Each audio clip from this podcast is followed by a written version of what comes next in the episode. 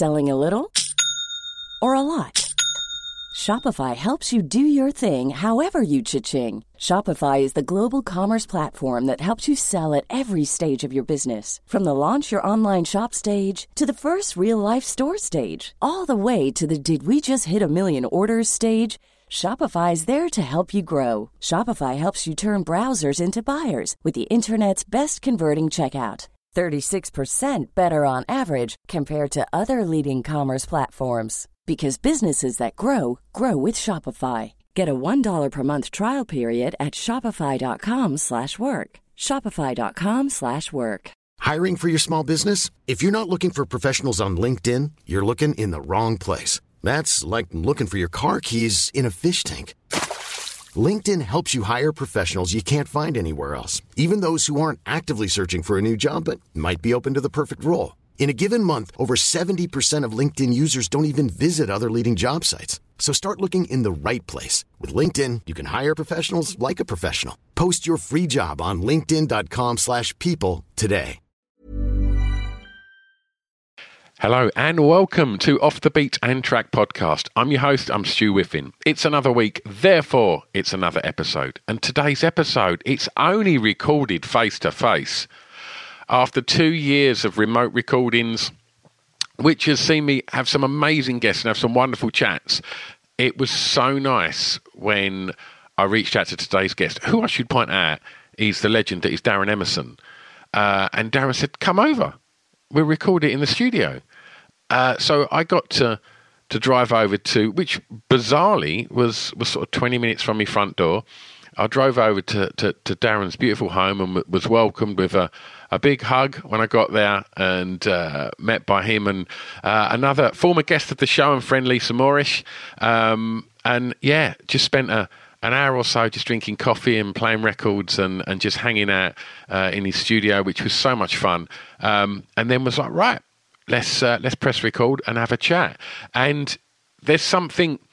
What's lovely about this is we're both very similar in age. We both grew up in Essex, and we both have, you know, a love for various types of music, and they seem to be quite sort of paralleled, and so it makes for a lovely chat. We're both ridiculously excited to talk about music, and needless to say, the conversation pinballs everywhere, and it's just how I like these episodes to be. So before we get on with that, a few thank yous. Thanks to Scroobius Pip and everybody at the Distraction Pieces Network. Thank you to 76 for producing the podcast for me, and biggest thanks always go to you lot, just for being bloody nice and supporting the podcast and just being, yeah, really, really nice people. So, yeah, I mean, if this is your first time listening to the podcast, then once you get to the end of today's chat with Darren, go and explore the back catalogue because, as I mentioned, you can hear me talking to Lisa Moorish. You can hear me talking to loads of other great producers and DJs such as Fatboy Slim, producers like Butch Vig. You can hear me talking to artists as diverse as the Foo Fighters, to Idols, to Motley Crue, to Sleaford Mods, to Suede. And yeah, there's nearly 400 episodes, so you know, go and explore it because there's a huge back catalogue of not just musicians but actors, comedians. Yeah, go have a good rummage in that archive, and better still, subscribe, then you won't miss one. Let's get on with it. Please enjoy Off the Beat and Track podcast with the wonderful Darren Emerson. Right, I've got to take a quick break in this podcast because I've got some super exciting news. Off the Beat and Track podcast is proud to go into partnership with the Cacao Bar from Hotel Chocolat. That's right. The Cacao Bar is not a chocolate bar. It's all the best bits of a chocolate bar put into a really exciting new alcoholic range. That's right. Gin, vodka, and a beautiful range of cream liqueurs. So one of the big bonuses of this partnership is obviously I'm super thrilled to have Hotel Chocolat working with us, but they sent me a great big box of this stuff. And I'm telling you, it's amazing. Go and check it out, www.hotelchocolat.com, or over on the socials at Hotel Chocolat. But yeah, in the coming months, there's going to be opportunities for you to get involved with competitions with us, to win bottles of stuff. There's loads of exciting things coming soon, and I can't be more happy to say that this podcast is in partnership with the Cacao Bar from Hotel Chocolat. All right, let's get back to the podcast. It's Off the Beat and Track podcast on the Distraction Pieces Network. With me, Stu Whiffin. Right, we are recording. Joining me today, this is my first face-to-face Off the Beat and Track podcast recording for about 2 years. Oh, really? I didn't know that. Yeah. Hello. That voice is Darren Emerson. Hello. Hello. How you doing, Stu? I'm good, mate. I've been. I'm sitting in your studio. Yep. Welcome. And you live just up the road, which is a result. When I reached out to you, and you was like, "Yeah, come over and do it." I was thinking, "Oh, where do you live?" And then when you said where you lived, I was like, "That's literally 20 minutes up the road." And so now we've just been talking before, and you know, good mates of mine as well. When you know, so yeah, it just makes sense to sort of do it face to face, right? Yeah, absolutely. And I'd rather do it like that, you know. We're ready to go, and it's good, man. We've just been playing a bit of music beforehand, getting into the groove, you know. It's been lovely, yeah. We've played so many good records already, so I'm interested to know where this chat's going to go. And we're both chatterboxes, so I reckon you could be in for a long one, people. Essex in the house, isn't it? It's the Essex blood. Right, before we get on with the playlist, I want to ask you. We're recording this in April, and we're maybe like sort of maybe 4 or 5 months, pretty much out of the not out of the pandemic, but out of lockdown, and like you're a DJ, and I'm, you know, I run venues and such, and so one of the things that was probably one of the first things to shut and one of the last things to reopen was the places where you get to work. Yeah. So just talk to me how. The 2 years of lockdown affected you creatively, essentially? Where do you want to start? Well, it absolutely... I can't swear, but it absolutely... Yeah. Can I? Okay. Well, no, it fucked me up big time. It destroyed me. It was like, no, I'm not just the only person. There was no work coming in, you know. I went for a split up with the stress. It was like... It was just... non-stop, you know, and just not knowing, and also then being depressed. You don't really want to make... Some people can make music when they're depressed, but I certainly didn't want to. I felt like I was a vampire, and I had the cross on that door. Do you know what I mean? I was like, ugh. It was tough, and I weren't getting anything from the government, like many of us. All right, okay, I'm not... I had a bit of money coming in every now and again to keep me like alive, actually publishing or whatever, but I had to pay for the kids and stuff you know, for the family and that. So it's like, it was tough. It was really tough, and not knowing when we're getting out of it. Well, that was the uncertainty, I think. Yeah, it was that. It's the unknown. Well, when's this going to get back? Is it going to come back? Yeah. Because I remember sitting there having conversations with like mates and that, going, I can't see me reopening my club. I just don't know if it's going to happen. That was it. It was. That's what made it even worse. I don't know when I'm going to. Am I going to do it this again? You know, sort of. You know, you just didn't know. All right, we're all jabbed up now, and you know, I'm back up. You know, it's fantastic. I feel great again. You know, it's all good. Everything's worked out fine now. But at the time, when it was a dark hole, man. I was really not in a good place, and I don't think I was the only one. I spoke to quite a few people, and on the DJ front, there was a lot of people doing streams, like DJ streams and that. And I was like, you know what? That's not me, man. I need to be with a crowd and feeling it, you know. I don't mind doing DJ mixes like podcasts and that, but even that, I was just so... I was like looking at DJs doing that, and I was like, I don't think this is me. I think I'd done one or two. I'd done one with Matthew Bushwacker. We'd done it from something before it really went lockdown. We'd done it in some place. And yeah, it was cool, but I just didn't... It wasn't me. Look, I'm not slagging people off for doing it. Yeah, of course. But I really didn't feel it. I just felt like... Look at me, I've got to keep my fucking thing going on. And I was like, nah. Where do you, like, because I'm always interested when, I mean, we're sitting in this studio and it's an incredible setup you got here. Like, did you literally hit a wall where opening this door weren't a thing? Yeah, I just didn't have any inspiration. Yeah. I was feeling it, man. You know, I was really having a hard time. And... I wasn't like I usually do a bit of running, and you know I wasn't working out. Like running for me was like my sort of good thing for my head. I was on and off. Actually, thinking about it now, I was doing a bit of running, but then, it's amazing the difference that makes, isn't it? Well, yeah, you know, because I started doing some marathons and half marathons, like and it was great. You know, I've I put a bit of weight on since because I stopped, but I am doing the marathon again in October. So I've just started up again now. First week into training. I've learnt now not to go and hit the road hard. Try and do 10K straight away because my body. I'm 50 now. Yeah. And that's what I would always do. I'd go off and run. Yeah. Thinking I'm like still 21. Yeah. In my head, I am. Yeah. I'll never grow up. Yeah. That's the thing. I'm one of those like. Oh, you think that's dangerous? Try being 48 and getting in the boxing ring and thinking you're still 21. Well, you always come out the wrong end there.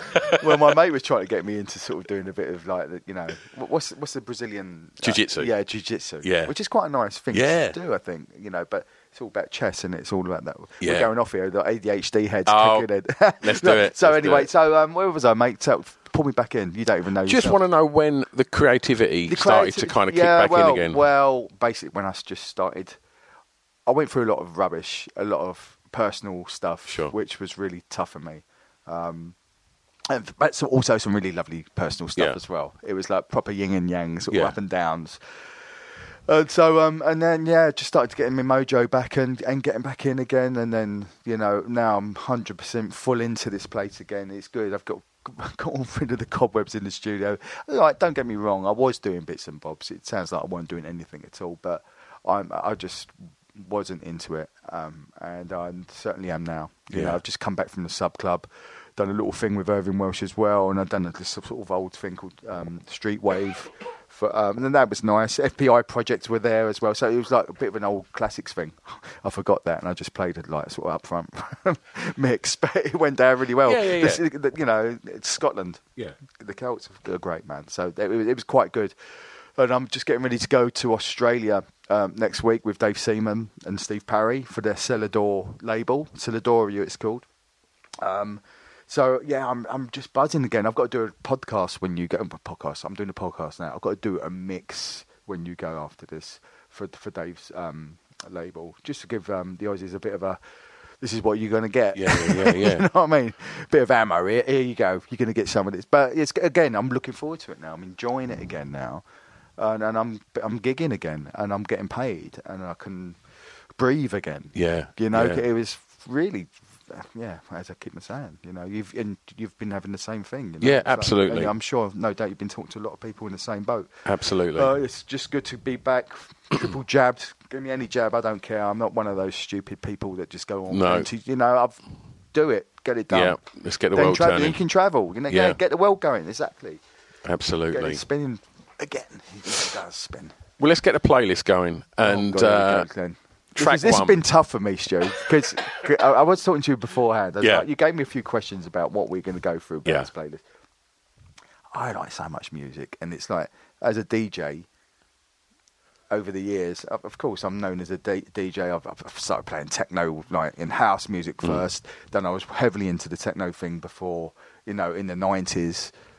Taking techno around to sort of Japan and places like I'm one of the first DJs to do that sort of thing, taking the techno around the world, and but no one really knows about the other side of me. You know what I mean? Like what I really listen to, and I think you can hear when I've done Underworld. You know, like I'm very open to sort of making more than just the dance music. Yeah. I was the one who said to Cole, let's use guitars. Yeah. Let's do this. It was my idea to do that. Yeah. Because they were a guitar band anyway. Yeah, of course. And they went to be dancey. Mm. You know, it was a new thing for them. But because I always done it, but I listened to so much other music. Yeah. I think alternative music got me into it. Like listen to like the Balearic thing and that. Sure.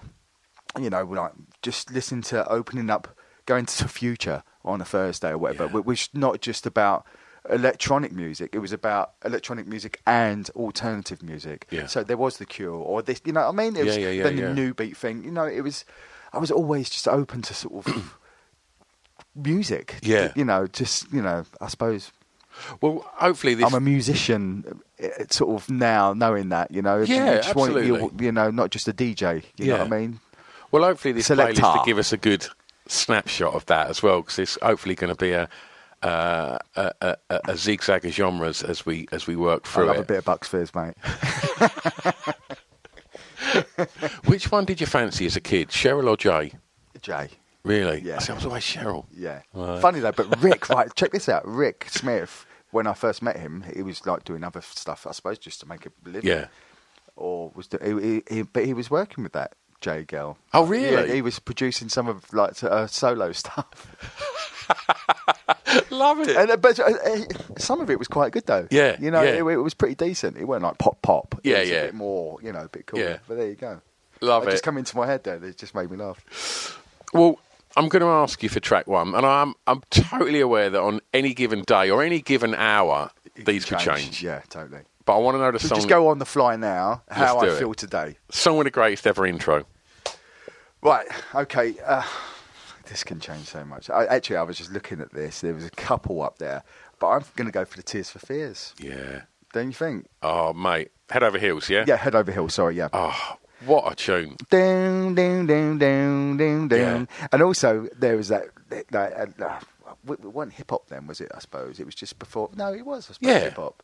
Cash Money. Yeah. Using it. And I always... Doom, doom, doom, doom. Yeah. But I used to love that as well. But big Tears for Fears fan. I remember being in the junior school and my mate Eggy, Martin Easter. Hello, Martin, who's now lives in Malaga, but of course, his name is Eggy. Yeah, Martin Easter. Worked that one out, guys.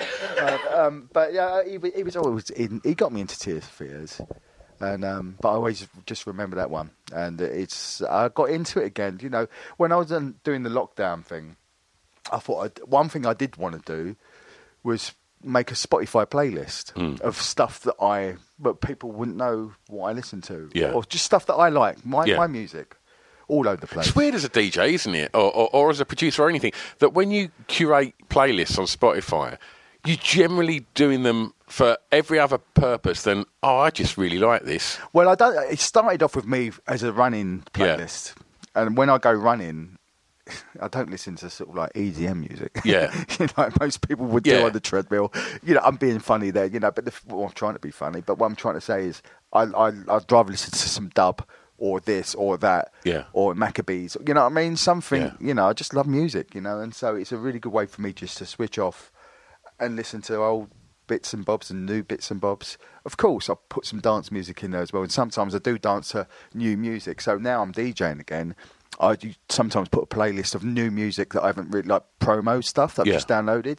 Then I can whack it on, and then I just go run and go, oh, okay, boom, that one's good. So you're sort of doing your selection of DJ sets while you're out running. Yeah, and I think it's a really good time to absorb stuff when you're running because there's no massive distractions, is there? Like, and I always think if I concentrate on what I'm listening to. It's meditation. Yeah, totally. You know what I mean? Totally. And it takes my mind away from, fucking hell, is that pins and needles in my left arm? I'm literally going to kill over in a minute. You could worry about that. Yeah, and you could make it really bad. Exactly. You might have a little niggle because we're a bit older. You do get little niggles. Of course, mate. But then if you have something else to... Yeah, totally. It just takes your mind away, doesn't it? I can't listen to podcasts when I run. I can't handle conversation. So you won't listen to this back then? Like, oh, God, no. Definitely not.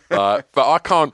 I have to listen to music, and it's really weird. You've got one of your playlists in front of us, and if I pull it up, it just makes my life easier because being a 50-year-old, my mind sometimes goes blank, and so I thought it just helps. And what was so weird was we was talking about some tracks on there, and then I was trying to remember the name of someone, and I pulled up my Spotify, and. Like I've got a playlist of just all of the stuff that I've done for myself for when I'm on a treadmill or whatever, and there's so much very crossover similar. On here. So very I don't know similar. If it's just our age and the music that be, we grew up in. But before we get on to track two, I want to ask you, when you're if you're putting some music together, if you're curating a playlist, a mixtape, or remixing an artist. Like in the way now that from, you know, when we're going to go back, obviously, I'm sure we're going to talk about having a set of 12-10s as a kid and stuff like that. And that first kind of, you know, entry point into sort of creating music. The way that people listen to music was so different then. And now I watch my kids and they're crazy. They're like, they get their music. I'm like. Do they hear it? Do they just want to hear little bits quick, like 3-minute versions? Everything's TikTok. It's so quick. Yeah, because I work when I've been working doing different mixes, remixes, or whatever. We have done small, like quicker. What was that quicker? We've shortened things down. Like for me, I love doing an 8-minute mix still, like the David Holmes mix. That's what I want to know. I don't know, like a bit of the David Holmes mix I've just done. Yeah, it's epic, you know, and it's like what I used to do with Underworld. Yeah, I like those long things that take you on a journey. But the kids now, they don't want to do that 9-minute thing. They want the next thing, you know, it's instant, bang, bang, bang, bang. So I've been doing radio edits, you know, like, you know, 3-minute-y, sort of 4 minutes. Yeah. Especially when it's like a 10-minute mix. Do you feel that's a compromise? I think people just, well, you want it to be played on the radio anyway. Yeah, that's the thing. That's where I was going with this sort of question, Darren, in regards to, like, does that enter into your creative mindset when you're doing this? No, like, okay, do we want to get it on this playlist? No, or? No. Do you think that'll eat you up if you start thinking like that? Yeah, it comes after for me. No, I'd never think, like, oh, God, make this all. No. I just do things, and then once I've done it, I go, okay, where are we?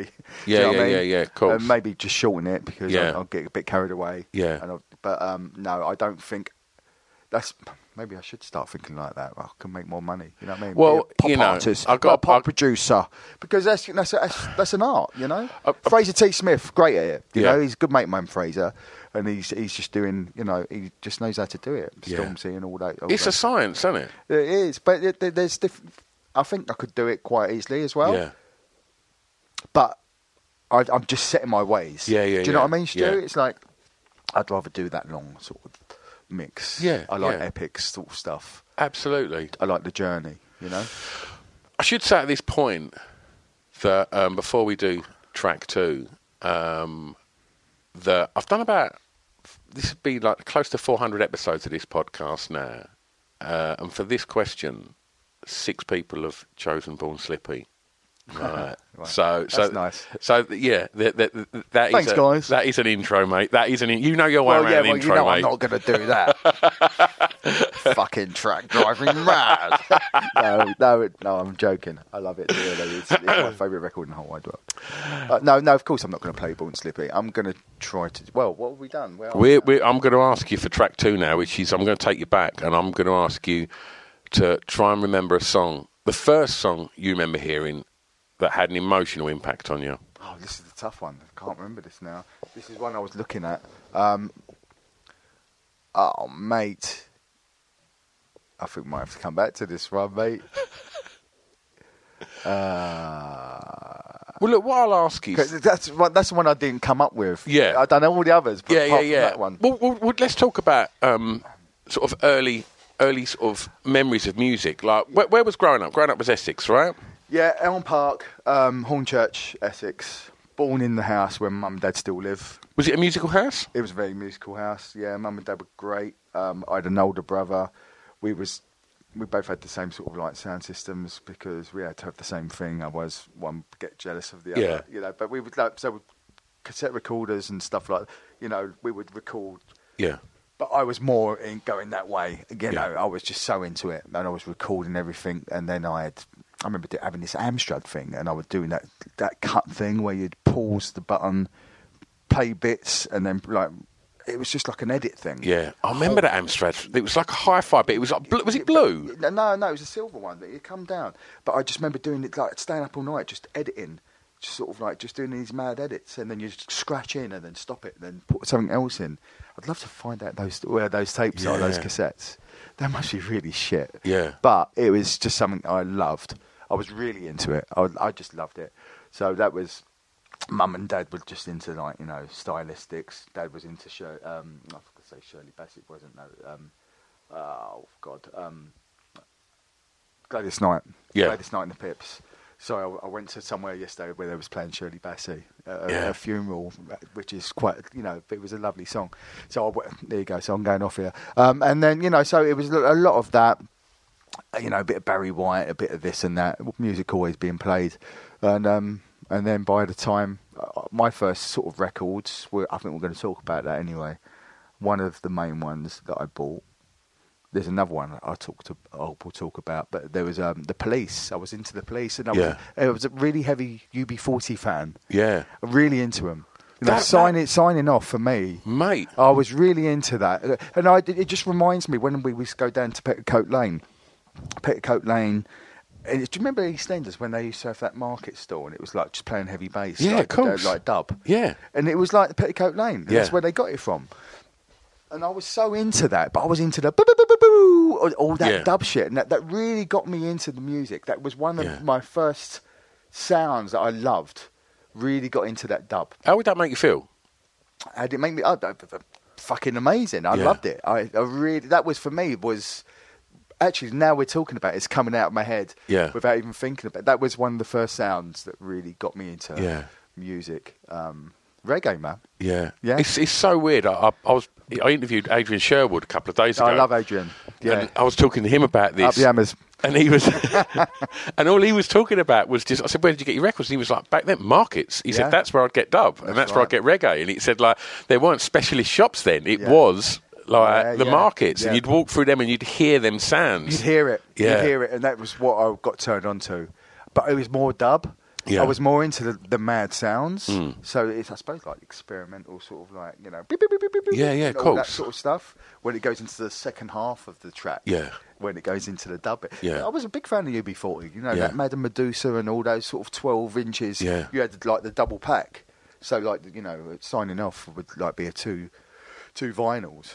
The 33 album, but they give you a little like present as well, which was a 45 sort of dubby sort of. I think it was Madame Medusa was one of them, right? So. It's so mad. They get obviously a bit of a tough Red time Wine now, and Cheerio Baby and that, of course. But they're still old great records. Yeah, like old reggae them covers. First couple of records, mate. But they were good. They were really good, and it really sort of turned me. Of course, then you're going to know this. Like around that time when I was a kid, it would have been like two tone. Yeah, you know. And I thought we were all little mods. Yeah, you know what I mean. And we was into the jam, and you know, it's like.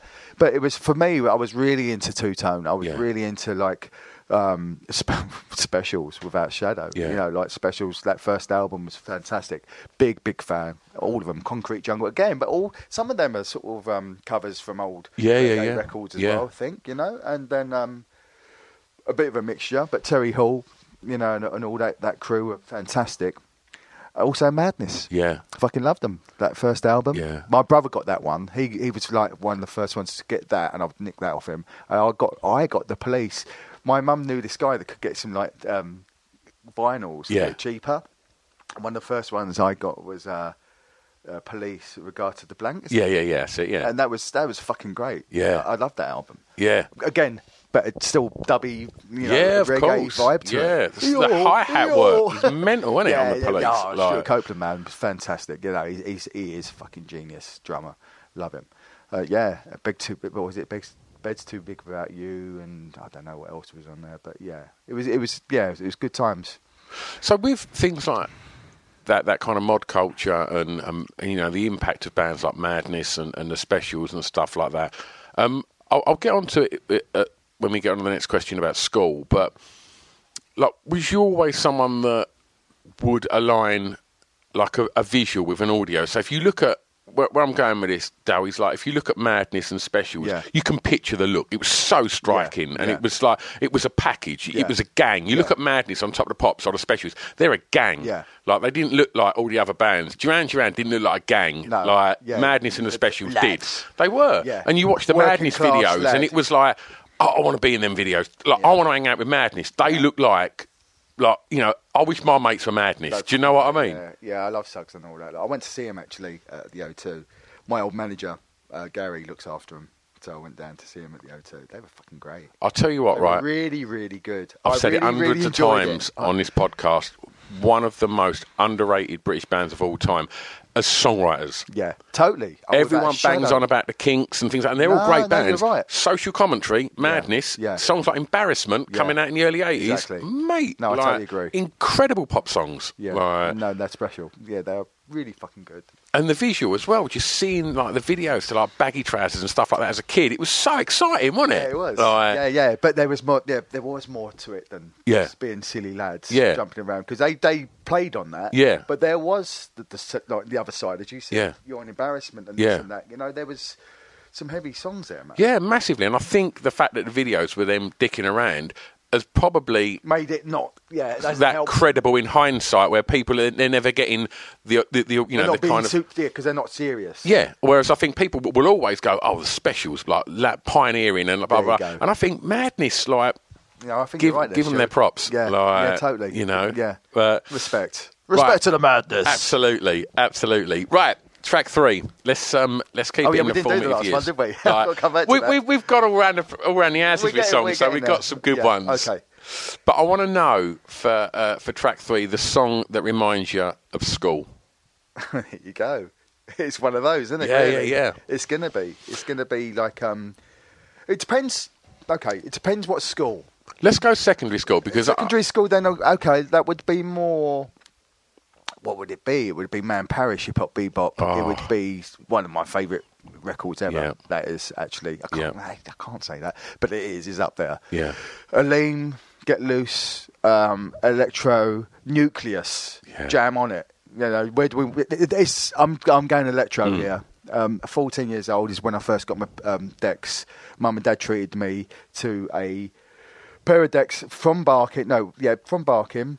It was a mobile DJ unit. Yeah. It was belt driven. Yeah. And I would have to speed up or slow down with my finger. Yeah. Two of the same with Planet Rock. Two of the same with this. Two of the same with that. Yeah. And I would cut and scratch. And I learnt the hard way. That's how I done it.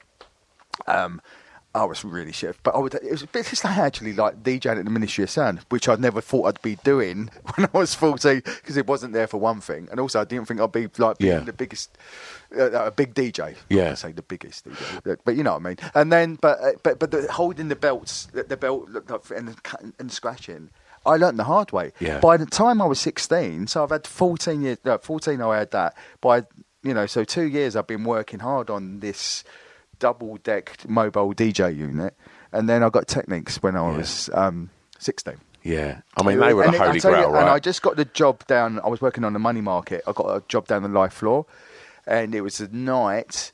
I got on that night, and that night it was a hurricane.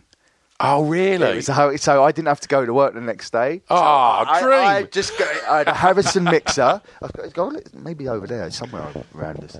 Anyway, I had a Harrison mixer. Harrison, I think they don't make any anything anymore, but they were great, Harrison. So I had a really good Harrison mixer and these two Technics, and I set them all up. Next day, didn't have to go to work. Hey, I'm Ryan Reynolds. Recently, I asked Mint Mobile's legal team if big wireless companies are allowed to raise prices due to inflation. They said yes. And then when I asked if raising prices technically violates those onerous 2-year contracts, they said, what the f*** are you talking about, you insane Hollywood ass f- So to recap, we're cutting the price of Mint Unlimited from $30 a month to just $15 a month. Give it a try at mintmobile.com/switch. $45 up front for 3 months plus taxes and fees. Promo rate for new customers for limited time. Unlimited more than 40 gigabytes per month. Slows full terms at mintmobile.com. When you're ready to pop the question, the last thing you want to do is second guess the ring. At BlueNile.com, you can design a one-of-a-kind ring with the ease and convenience of shopping online. Choose your diamond and setting. When you find the one, you'll get it delivered right to your door. Go to BlueNile.com and use promo code LISTEN to get $50 off your purchase of $500 or more. That's code LISTEN at BlueNile.com for $50 off your purchase. BlueNile.com, code LISTEN. Hey there, it's Michelle Norris. I'm host of a podcast called Your Mama's Kitchen. When I travel, I'm usually looking for a way to find a taste of home when I'm not at home. And one of the things I love to do when I am at home is entertain. And Airbnb allows me to do that. When I was in California recently, I rented a house that had a great kitchen. And when we were sitting around the table, we're all thinking, we're in someone else's house. Someone could be in all of our homes as well. If you have a home, but you're not always at home, you have an Airbnb. Your home might be worth more than you think. Find out how much at airbnb.com/host. And I was in heaven. Oh. And it was so fucking easy because I learned the hard way. Yeah, of course. So straight away, it's like what these kids do now. It's like sinking. You know what I mean? But I would ride...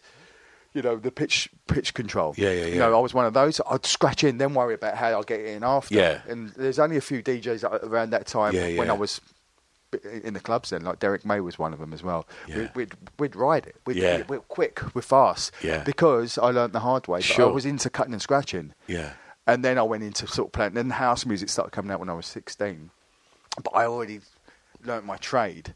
So then when you got house and techno coming in, but you've still got that hip-hop sort of electro sort of, the way you've been brought up on it. Sure. It makes it a lot easier.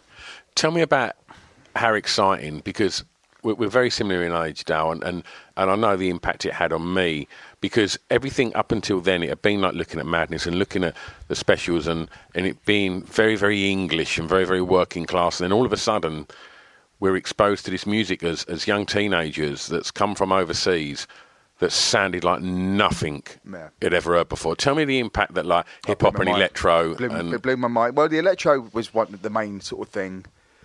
Because, films like, Beat Street, great, and then Wild Style was a big thing for me. Yeah. Wild Style, because it was gritty. Yeah. It wasn't like the polished commercial one, like breakdance.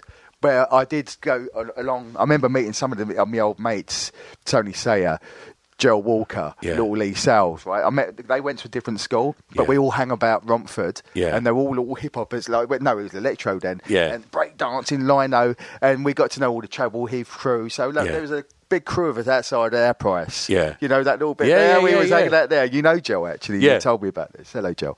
And, but that's how I got to know everyone outside the Odeon in Romford, in the massive queues. There always used to be a massive queue in Romford to get in. And that was breakdance, that one. But for me, the films, the ones that was Wild Style. I used to play that non-stop. I had the every like all the live stuff. I've got the album somewhere. Sometimes pull it out. But for me, it's pretty heavy. Was it Theodore? Yeah, it's Theodore, right? Yeah, and he was fucking great, man. Yeah, man. It was DST on that one as well. So yeah, you're on this. Right, there you go. So I was a big fan of those guys because it was a very, Grandmaster Flash, who I've met now and DJ'd with, but those guys were. I imagine that back in the day, thinking at some point in the future he was going to meet Grandmaster Flash. I know the guys you look up to. Yeah, it's like Arthur Baker. Yeah, wow, he was on my label on Underwater. He'd done a track with Tim from Ash. Yeah, Tim. Yeah, Tim Wheeler. Yeah, Smash, thank you, mate. Yeah, I ain't going mad. Sorry, Tim. So these heroes are now my friends. Yeah, it's crazy, great, man. It's mad. And there was all of that. And I don't know if it was the same at your school, but it was booked out for about a year in advance in our local library, and none of us could afford it. And but someone at school would have a copy of Subway Art. And we'd all literally be over his shoulder trying to have a look at it. Yeah, it was really good, wasn't it? And I think the thing is, with things like Beat Street, breakdance, Wild Style, Subway Art, whereas now everything is everywhere. You can get it in a second. Yeah. Then there was very little that was...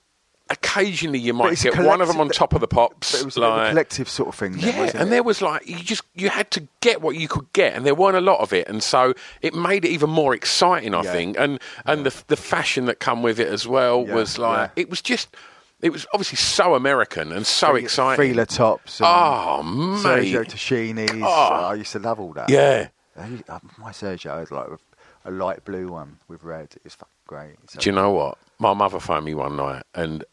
My mate's old man used to just get all this hooky stuff. And we would just go down. What's a place down Upton Park?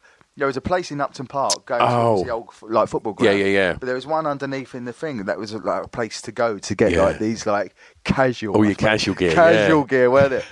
I remember going there to get loads of stuff. I got this phone call. My mum was like, "Do you want a Fila jacket? Like a Fila ski jacket?" I was like, "Fucking hell!" I was like, "Yeah, definitely." And I remember getting home, and literally running home from my mates to get this Fila ski jacket. Oh, no, it was the most snide thing. Yeah, it was so bad. I knew it was going to be shit. And I was a tubby little kid anyway, and this thing was about a foot thick, and I put it on, looked like a Michelin man. I was like, with this really badly embroiled... Oh, your mates...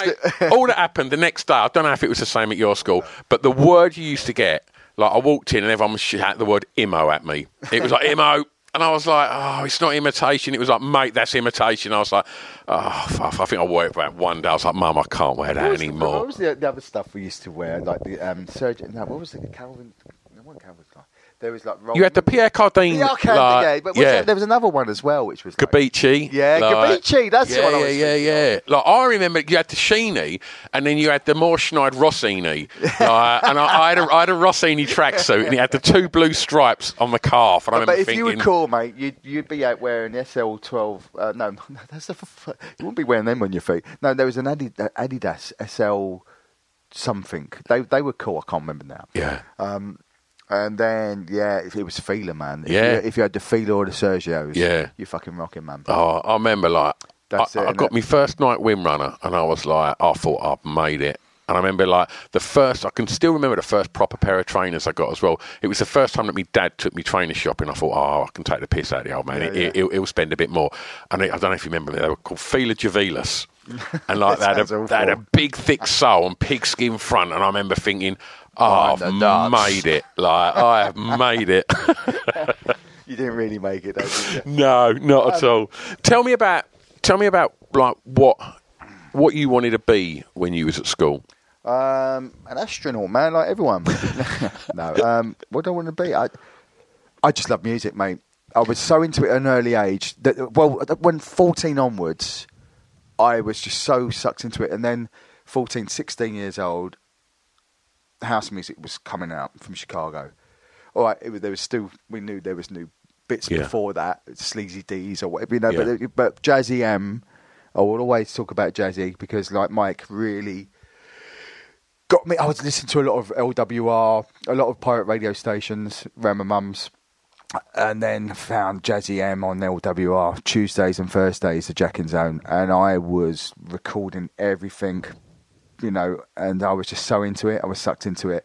And that's when I was like, oh, man. It was like the craft work and that when you listen to when you was younger, but with the soul music that you liked as well from your mum and dad. And because I'm an old Essex soul boy. We've talked about one little bit of music I like, Specials and that. But I listened to a lot of soul music as well, you know, I was so into that. You know, Fonda Ray and, you know, whatever, you know, all that, basically all the street sound stuff that Morgan Carr put out, you know, was a great way. It's a great way of showing what you was into because you'd listen to all that. And the soul scene was very Essex with the gold mine. Totally. It was so Essex, wasn't it? Yeah, I used to go to 06. Yeah, I was going to clubs when I was 14. Yeah, because I was a bit older and knocking about with my brother's like crew, so I'd go. I could get in at 14 years old to like 06 or. Yeah. Whether it was Tots or, you know, like proper Essex, like glitzy. Yeah. But I would live in Hollywoods, you know, not knowing I would be doing a night down there, bringing Weatherall down there or fucking David Holmes or blah, blah, blah. You know, that's what I was doing, culture shock. I started that up. Yeah. I don't know if Tony still does it now. But I started that. Then I was doing Twilight. I started off doing a thing in, 16, working on the money markets, met a few guys on the money market. I wore fluffy white socks when I went down to the money market for the first day. I got absolutely rinsed. It's because Essex in you, I was an Essex soul boy, right? So, but then you realise quick, this is not cool. You don't wear fluffy white socks, and you get rinsed. You know, when you work on the money market, you know, I was the first one with long hair down there. Yeah. Right? They used to go, woohoo! Sorry, I think did I blow that? But they would go, ooh, yeah, because I had long hair. Yeah. Next spring, 2 years later, they're all listening to acid house music, course, mate. They've all got long hair. Yeah. I was like a trendsetter, mate, you know?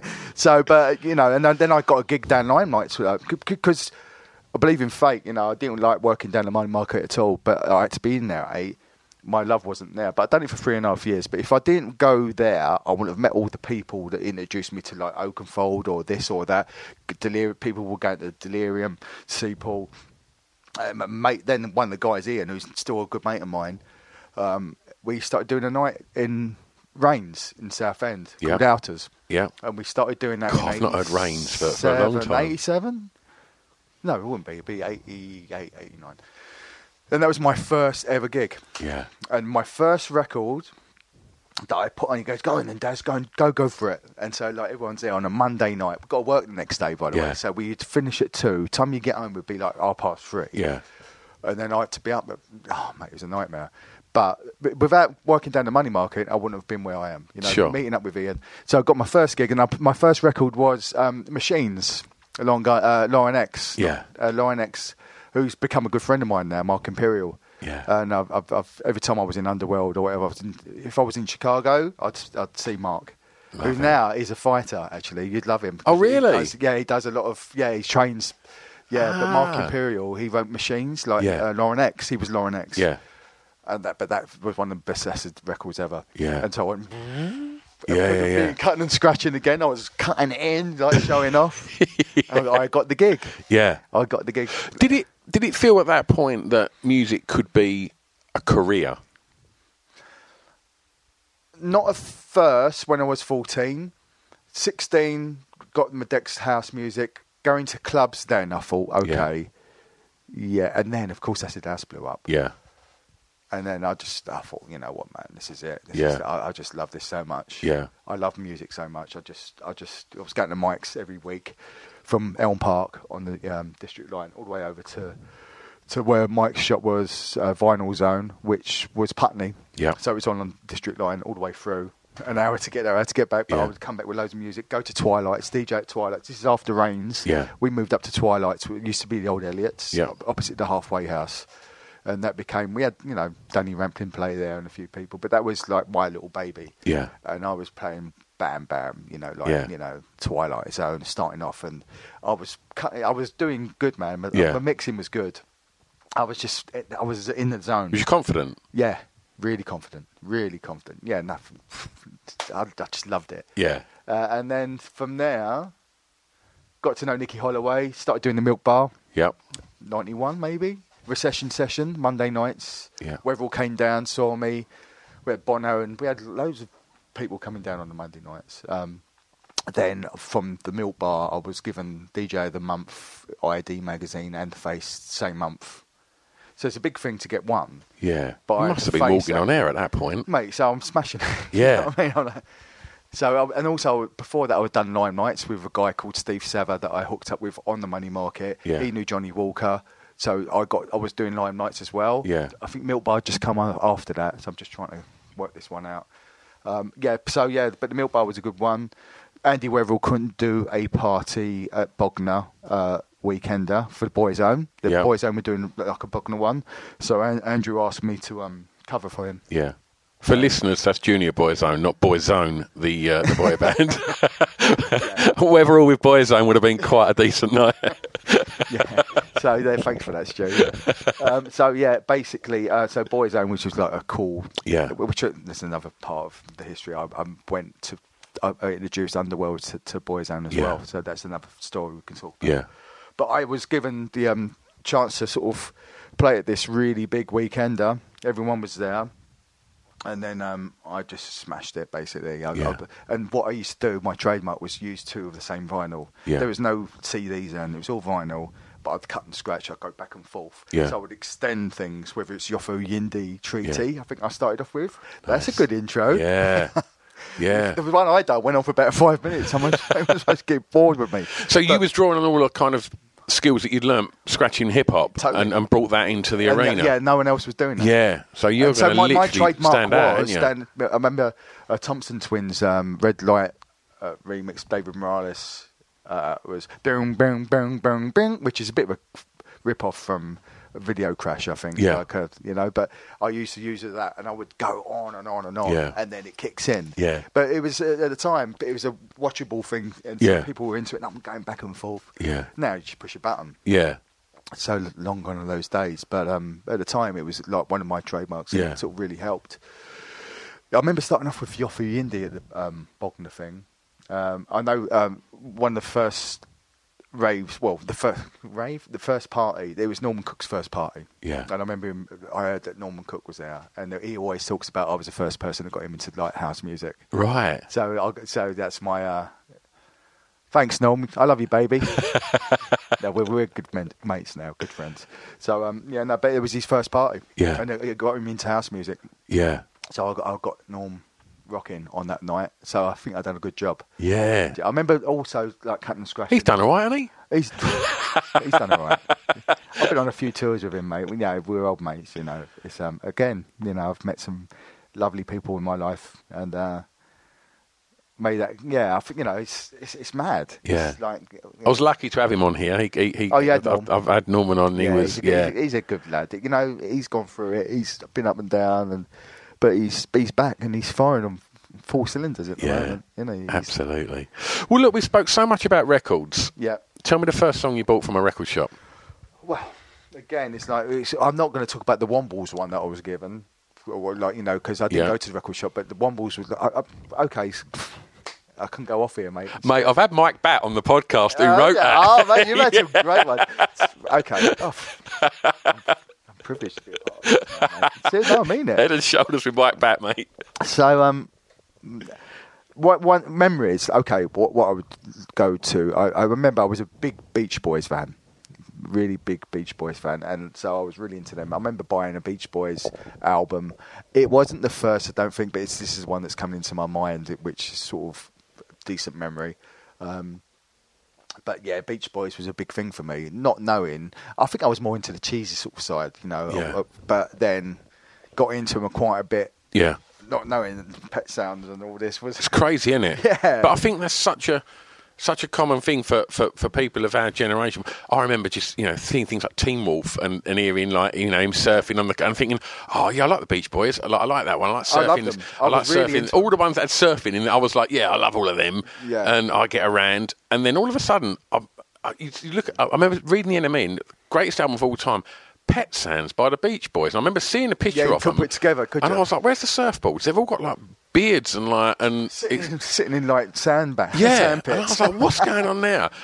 And then you hear that record and you think, oh, there's levels to this band. Yeah. Like, fucking hell. Mental, wasn't it? Yeah. No, yeah. I shouldn't say that, because, no, he had a hard time, though, didn't he? Massively, yeah. You know, tripping and stuff. And absolute torture genius. But again, a genius. Yeah. Absolute genius. I got to see Brian Wilson at Cliff's Pavilion in Southend. Oh, wow. About 3 years ago. That would have been a good one. That's our local, isn't it, now? Yeah, mate. Like that, it was fucking... The lights all went down about halfway through. His band's amazing, though, as well, isn't it? You know, Al Jardine was still in the band. Yeah. And his son was in the band. No, Al Jardine's son was in the band, sorry. And it was like... Yeah. If you're Brian Wilson, you have the best musicians in the world, didn't you? Yeah, yeah. But the lights went down halfway through... Do you have a little tear? Mate, I'll tell you what, it was full of, like... I bet you did. Middle-aged men and older. Yeah. And the lights went down, lit up Brian on the piano, God only knows, and everywhere you looked, everyone's bottom lips were going. Yeah, it was like... It was powerful, man. And his voice, he's fractured a bit now, and it's, you know, doesn't matter. No. It was so real. Yeah. And, like, and you just think, he wrote... And you're lucky to see him as well. Absolutely, oh, like... Especially at Southend. Yeah, it seems so surreal. Yeah. Like, so... I saw Morrissey at the Brentwood Centre. Oh, that's weird, isn't it? You get these... It was like a gym. I just walked in. I was like, how am I seeing Morrissey in here? This is crazy. Yeah, and I think, like, aside from, obviously, the venue that I work at, there's not huge amounts of venues in Essex for live music anymore. I think they've gone down a lot, haven't they? Yeah. Yeah, I think, yeah. Same with clubs. You've got the pink toothbrush. Mm. Yeah, it's a shame. It's tough. You know, I think... Well, after the last 2 years, people have been struggling. Yeah, about new things opening up. Fabric is still rocking along. Is it? Well, I think so, isn't it? Yeah. I haven't played there for a long time. I haven't played there for years because I was more of the end dude. You know what I mean? Yeah. So it was either Fabric or the End, and I was part of the End Furniture. Yeah. And hi, I'm Daniel, founder of Pretty Litter. Cats and cat owners deserve better than any old-fashioned litter. That's why I teamed up with scientists and veterinarians to create Pretty Litter. Its innovative crystal formula has superior odor control and weighs up to 80% less than clay litter. Pretty Litter even monitors health by changing colors to help detect early signs of potential illness. It's the world's smartest kitty litter. Go to prettylitter.com and use code ACAST for 20% off your first order and a free cat toy. Terms and conditions apply. See site for details. Hey, it's Paige DeSorbo from Giggly Squad. High quality fashion without the price tag. Say hello to Quince. I'm snagging high-end essentials like cozy cashmere sweaters, sleek leather jackets, fine jewelry, and so much more. With Quince being 50 to 80% less than similar brands. And they partner with factories that prioritize safe, ethical, and responsible manufacturing. I love that. Luxury quality within reach. Go to quince.com/style to get free shipping and 365 day returns on your next order. Quince.com/style. Planning for your next trip? Elevate your travel style with Quince. Quince has all the jet setting essentials you'll want for your next getaway, like European linen, premium luggage options, buttery soft Italian leather bags, and so much more. And is all priced at 50 to 80% less than similar brands. Plus, Quince only works with factories that use safe and ethical manufacturing practices. Pack your bags with high-quality essentials you'll be wearing for vacations to come with Quince. Go to quince.com/pack for free shipping and 365-day returns. I miss it, sadly. I really do miss it badly. Yeah. And it's sad that it went, should I say. You know, it was, End was just fucking amazing. Well... That suits the next question nicely, and I ain't got a clue where you're going to go with this, mate. Listen, mate, I don't even know if I answered your last question. I just waffle, so I am Mr. Wafflehead today. The song that soundtracked... You went Beach Boys. Oh, no, I done Beach Boys, yes. Okay. The song that soundtracked your years in Clubland. Where'd you go with that, mate? Do you know what I mean? What's weird is I always keep me a little bit of paper with a few base questions on, and which is just basically the seven tracks. And I grabbed one at my little studio today, and it's an old one that I had with a former guest called Matt Goodison, who was in the Infidels. And Infidels. And I remember the Infidels. Yeah, I remember that crew. And what's weird is he's got his questions there, and he chose for this song. Where's he got? Let's get my glasses on. Underworld, Cal Gomez. Yeah, well, that is a part of my life. Yeah. So I remember writing this in the afternoon. One after me and Rick just together, had it up, knocked it out very quickly. Res. Yeah. But Rick's playing in that mad. Yeah. And I remember being on the Oscar. I was doing all that. It was just sometimes me and Rick had something going on, man. It was like it just worked. It took a little time, maybe even a couple of years. You know what I mean? But we just could read each other's minds in there because we would live jam shit. Yeah, not like now. You're looking at the screen. You got to do. I like that, and I think that's coming back in a lot now. Yeah, just getting in a lot of people using modular stuff and that, just jamming. And I think it's really good again because that's how we used to do it. Press play, record on the DAT machine, and then you jam. Yeah. And that's how we used to do it. Yeah. In one take sometimes. And Rez was made like that. And then I went off with... I had to do a gig that night. It was a midweek. I think it was a Thursday. I remember it really well this day. And I had it on tape. I recorded it on a cassette. And I was doing a gig that night in Venus in Nottingham with Fabi Perez. Fabi picked me up, and I remember I went, put it in Fabi's car. He was driving. I don't think he even passed my test then. Yeah. I don't think I did. But me and Fabi were going up. Me and Fabi had some history as well. Like we were back-to-backs before anyone else. Man. Yeah. That's another story, right? So I went, boom, this is, check this out. And so fucking, that was instant. I just knew... We nailed it. Yeah. Fucking knew it. You know, it's you just know when you've got a track. Yeah. And then that was on the ball, the Res thing. I've come back down, and then Cole put the vocal on the... Well, it was the same sounds, but they just put everything over the top. Yeah. Put that one out as well. So that was the birth of Res and Cowgirl. Like, it was done. What would be the song that soundtracked your years, though?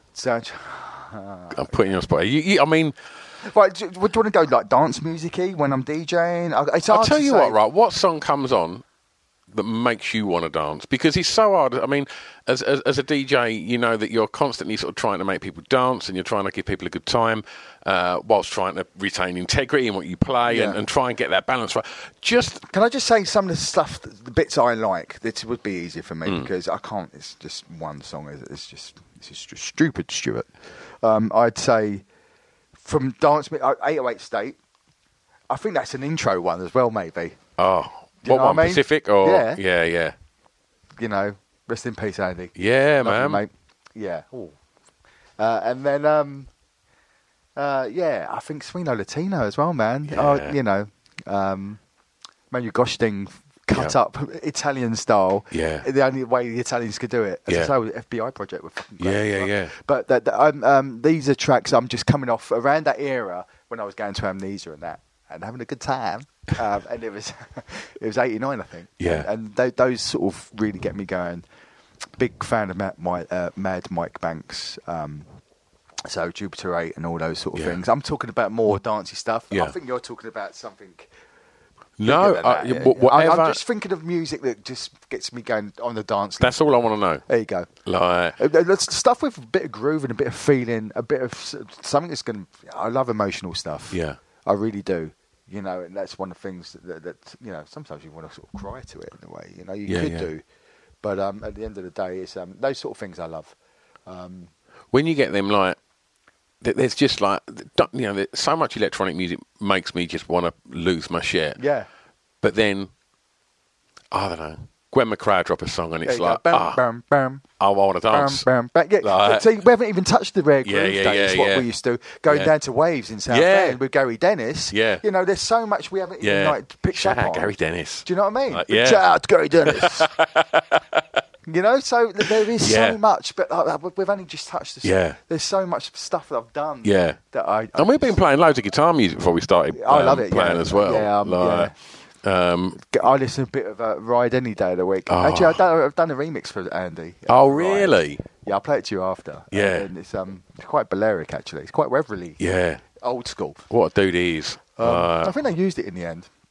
I done it ages ago, but then I've done the Glock mix for him, for his Glock thing. Yeah. Well, I'm good mates with Andy. He's a lovely man. Yeah. Very, very talented man. Yeah, man. His music, his electronic stuff, the Glock stuff. Yeah. Yeah, ain't a bad DJ either. He's all right. I've taught him well. He's been down in the studio a few times. Has he? Him and Gam have, yeah. Over the years, yeah. When, I've had quite a few people in and out of this place. Yeah. It's such a lovely space, man. Yeah, no, it's funky, man. Yeah, I'm just going to get... actually, this bit here, I've got a guy that's going to do a nice big painting on this middle bit. Nice. Like, really colourful thing. And yeah, it just needs a bit of love, but it's cool. Working on the new live show. What we was talking about. Yeah. So, like, I'm going to have a rig where I can just sort of go out. And I've been in this business for 30 years now, and I've done a lot of remixes and a lot of, like, whatever. Anything I've touched and released, whether it's a remix or an Underworld track or whatever, I'm going to go and do that live. Recreate it. Amazing. So, I'll have a big sort of... It's going to... I reckon I'll take about 6 months to just get about... 15, 20 tracks. It would take 6 months, but you know what I mean? Yeah, it'd take a little while just to get it together. Yeah. But then I can just keep on adding. Yeah. Massive Attack remix, this, that, Bjork, you know, and just add it to that. Compassion, Get to Core, you know, this, bam, bam, bam, you know, so it would be, only I can do that. No one else can do that. Everyone else is a DJ now. Everyone can push sync buttons and mix because they that's unique, right? What you're doing. I used to mix with vinyl. Yeah. You know, people don't have to... It's easy for them now.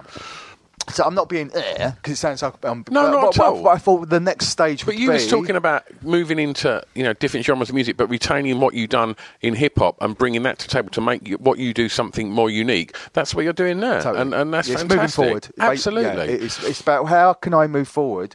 And there's a lot of people, you know, like, say, Teco, I was doing a gig with down at Super Freaks Party down the Egg the other day with Mr. C's like, label, you know, like... He's one of my artists on D-Tone, my label D-Tone. And I think you just got to start doing it now. I think live's the next thing, without a shadow of a doubt, because it's unique to only you. Yeah. And what you can bring to the table is like, I've got loads to bring to the table, which would be really interesting. Well, that's what I want to talk about now, which is that point of like moving forwards and... You said you've been in the industry for 30 years, and it's a brutal industry. Yeah, you know, it's a competitive industry, and you've continued to do what you do and have a very successful career. And so I touched on confidence earlier. Yeah. Tell me about your drive. I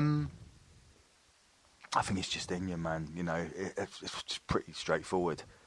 I just love it. Yeah. I can't not be with it. Mm. My drive sometimes goes down, but the passion is still there. Yeah. If that makes sense. Yeah, of course it does. I mean? Yeah, so it's like, and that will never go. Yeah. And sometimes you go, can't be arsed. Yeah. And so sometimes I need kicking up the arse, but I think just because of all the shit that's gone on, that negative stuff is starting to sort of disappear now, thank God. And I feel very positive about the future. Going back on tour, going to Australia, going back to Bali as well in the next couple of weeks. I've got some great gigs in India coming up. I'm doing a DC-10 gig in Ibiza with Coxie. So, you know, this year's sort of just starting to book up very quickly. And it's made me feel confident again. People sort of... And I think it's good to do the David Holmes mixes and this again. I'm back on it. Yeah. Just to let people know I'm here again. Yeah. Because, like, that 2 years, I was like, I don't know what's going on. Yeah. And I'm sitting on loads of music as well. I've got stuff I haven't even put out yet. I'm looking at doing something very interesting, talking about things at the moment, which would be really good. Can't really go into it too much, but that it would just be like something that one of my loves that I want to bring back to life. So I'm looking at doing that. I'm working with Nick Little Moore from Empire the Sun. I've been working with him since I left Underworld. It was going to be a Darren Emerson album. We wrote loads and loads and loads of stuff. Never came out. That's nearly 20 years old now, that stuff, right? And it sounds fresh. It's called Huffer. Yeah. So Huffer's happening. And then I've got this thing called The White Lamp. Now, The White Lamp is this soulful sort of more... it's my soul side, you know? Yeah, and it's working with a guy called Pete Joseph, my brother, from Bristol, Bath. And we've been signed to Skint. We've just had a track out called Harmony. We've done 2 Glastonbury gigs before. That's our only live gigs we've done. And I've just been asked to sort of go back to do that this year. So I think we're just going to do a small little gig at Glastonbury. And that's my little baby. Lovely. So that's coming. We've got new stuff coming out there. So I've got fingers all over the place. Well, you are all over the place. But right now, I'm bringing you back home because... For the next track, I want to know favourite artist from your home county, favourite song from an artist from your home county. I like the way you've done that. Mm. That's very good. You've done this before, haven't you? Yeah, mate. Okay. So I'm from Essex, right? Yes. So I'm thinking... Sorry, I should have said, yeah, mate. Yeah, bruv. It's bruv these days. It's bruv, isn't it? Yeah, bruv. So I'm looking at Essex. We've got some fantastic artists, loads of fucking great artists from Essex. And I'm going to go for Talk Talk because I just love them. Yeah. And I just think I could have gone for like one of the more, Yeah. Because I'm good mates with Liam from The Prodigy or what, I could have, but I do love The Prodigy. Yeah. Loads. Yeah. They've had a lot of love on this podcast. It's fine. Yeah, that's what I mean. Fuck off, Liam. Yeah. Move over, mate. Yeah. We're going to go talk to him. He can sit over there with Dave Garn. They've had all the love. There was love over there. I'm literally around the corner from Basil these days. I love a bit of Dave Garn, but no, which I've remixed as well. Yes. Could be in the live mix. Yeah, all nice. Barrel of a Gun. Lovely. That's what I mean. So there's things I can, that's what I mean. Yeah. I can do what. I just feel anything I've done a remix of, whether it's the Chems or Dust Brothers, then I think when I've done it. But you know what I mean? I couldn't do it. Anyway, back to Talk. Talk. I talk too much. What a vocalist, though. Oh, man. Like, he was pretty fucking special, wasn't he? Yeah, he really was. I just think that band... Like, for me, I don't know if it was the same for you. Like, my entry point was things like Such a Shame Today and Life's What You Make It and It's My Life. And what do you reckon? I think Life's What You Make It is the one for this one. Oh, well, you're a DJ. That's got the break beat in it. That's got the monster beat in it. What a tune. Yeah, he had a great voice, didn't he? Yeah. But that sort of like... I used to love all that. Yeah. It was so good. So I reckon that. Yeah. Talk. What you pick whatever you want to do. No, mate. It's your choice. It's your choice. We're going to have a Spotify playlist and it's going to have about 3 million songs on it. Yeah. Right, there you go. Pick what you want then, guys. Yeah. We'll go Last What You Make It because he's a belter. Yeah, but is it the Eden? Is it Eden? What was that album? Spirit of Eden. Yeah. That was pretty special. Yeah, man. And then, they just... bands that just kind of just develop and mature and find their way, they went was just, shit got spiritual. Yeah, really. And incredible. Worth, what a loss. Big up then, innit? Yeah. It was a loss. Yeah, and for somebody that just went, I just want to stop all this now and just kind of want to... Funny, innit? Do the family thing and not worry with this anymore. It's like... It's crazy. I mean, there was the solo record, but... But then I suppose I know this, being in bands and that, it's not all petals and roses. No. Well, he lost his brother as well, didn't he? Ed Hollis, quite young, I believe. Right. Ed would come to the Toothbrush, way I should back. I come to the Toothbrush, by the way. Did you? No, I should. Oh, whenever you want, mate. Yeah, whenever you want. I'll meet you up the road, mate. Yeah, come and stick your head in. Shall I bring my USB stick? Yeah, always, mate. Always. Yeah, that'd be lovely, please. No, mate. All right, well, look, for the last track, this is when you get to do what you do best. And this is introduce people to something new and exciting to listen to. So this is your opportunity to... I'm going to pick myself up, isn't I? To be... Do it. If you got... Okay, right. So, White Lamp. The White Lamp. Okay. We've had 4 tracks out over about 10 years. I'm pathetic. I'm rubbish. But me and Pete, Joseph, we've got this thing called The White Lamp. We've had tracks on... okay, so we've been on Future Boogie with a track called It's You. We've had tracks out on Sona Collective in Berlin, which is the Jazzanova crew. Yeah. So we're cool. We're doing all right. Yep. And then Scuba's label. We was on Scuba's label, which is Hot Flush. And then we were on Skint. So so I've done it quite well. I've put them all over in sort of different sort of places. And, it's going really well. So, White Lamp Harmony is pretty good. You can have that one if you want. Okay. All right.